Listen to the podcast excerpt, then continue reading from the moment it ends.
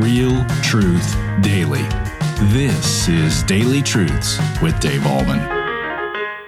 Hi, everybody. Welcome back to Daily Truths. You're probably wondering, Pastor Dave, why do you do so many of these videos in the car? well, I'm not always home. That's one reason. Second reason is the sound it, one of the best sound booths ever is in a car. There's not a lot of ricocheting off the walls. It's a pretty good sound booth. And so that's part of the reason I do it in the car. And also, as I said before, I'm out and about. So, um, today I want to answer the question, um, has God given evidence that he exists. And we've talked about this before, but I want to reiterate it again because a lot of people today just don't believe in God because they say there's not enough evidence. Hmm.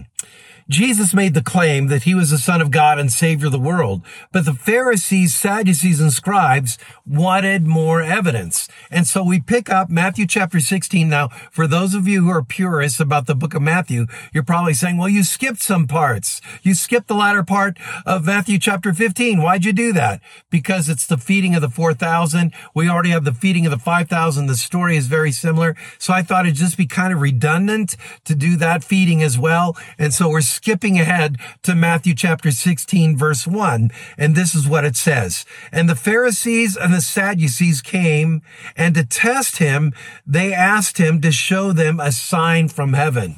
In other words, show us some miracles if you're from heaven and God the Father has sent you, show us some miracles, some signs to demonstrate that you are who you claim to be. Now, Jesus had already done that in their midst. He had performed many miracles right in front of them. But here's the problem.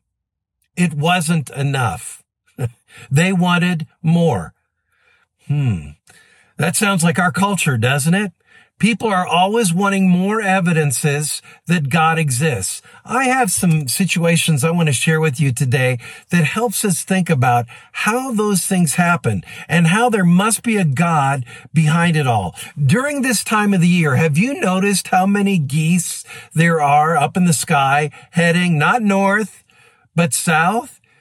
Do you know if you do a little research on geese, you find out that they know exactly where they're going. They know dire- which direction they're going and they go to the exact same location every year. Do they have a map? Do they have a compass? Um, do they know, oh, it's getting colder? Well, they can tell that. And so they head south, but they go to the same place. How do they do that without GPS? God. I mean, that's one of the evidences that I see. How is it that the earth rotates around the sun? It takes 365 days to do that. What keeps the earth from spinning out into the universe hopelessly and helplessly? God. Have you ever noticed that conception happens instantaneously of a baby and the baby develops inside the womb? After about a month and a half, it has a heartbeat and all the, all the organs of the baby are fully developed once the baby is born. But not only that, it grows and through nurturing and feeding, it develops into a full-fledged adult. How does that happen? God. No, I, I, and I, that's why evolution makes no sense. How can something living come from something that's not living? How can something become one thing and after a million years become something else? That makes no sense. And as we've talked about, when you look at the fossil records of animals from thousands of years ago, of course, we would say thousands, an evolutionist would say millions, the fossil record, the bone structure of animals from those um, fossil records are the exact same bone structure you see for animals today. There's no missing link. They don't evolve. God created them. So all these different signs in nature indicate that there is a God. But we go even further than that. The greatest sign of all is that the God who made all this stuff and put things in marvelous order and in perfect balance is the same God that sent his son Jesus to save us. Here's the bottom line, folks. We're sinful. We can't save ourselves. We've broken God's commands. We mess up. But God realized that.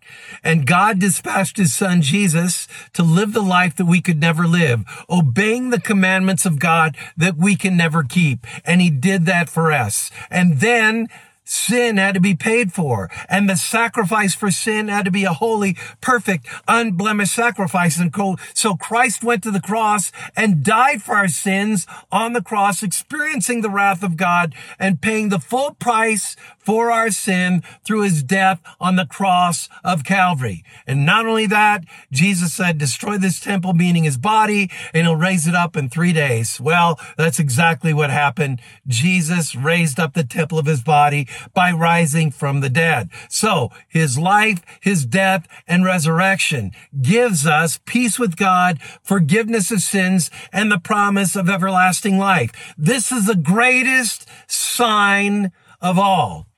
And so the God who put all things in order and created all things is the same God that sent Jesus to save us. So my friends, you have the sign of creation.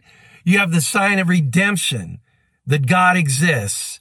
Embrace those signs, claim those signs, share those signs with others. God has given us every evidence we could ever need. Not only that he exists, but he loves us and sent his son to demonstrate the height and depth and breadth of his love. Okay? So that is today's daily truth. Have a great day in Jesus Christ. Thank you for tuning in to Daily Truths with Dave Ahlman. Pastor Dave Ahlman is the pastor of Mount Hope Church in Boulder, Colorado. If this ministry is blessing you, please consider supporting us by sharing this channel with a friend. You can also like, comment, subscribe, or leave a review. This helps us tremendously. Come back tomorrow for your next Daily Truth.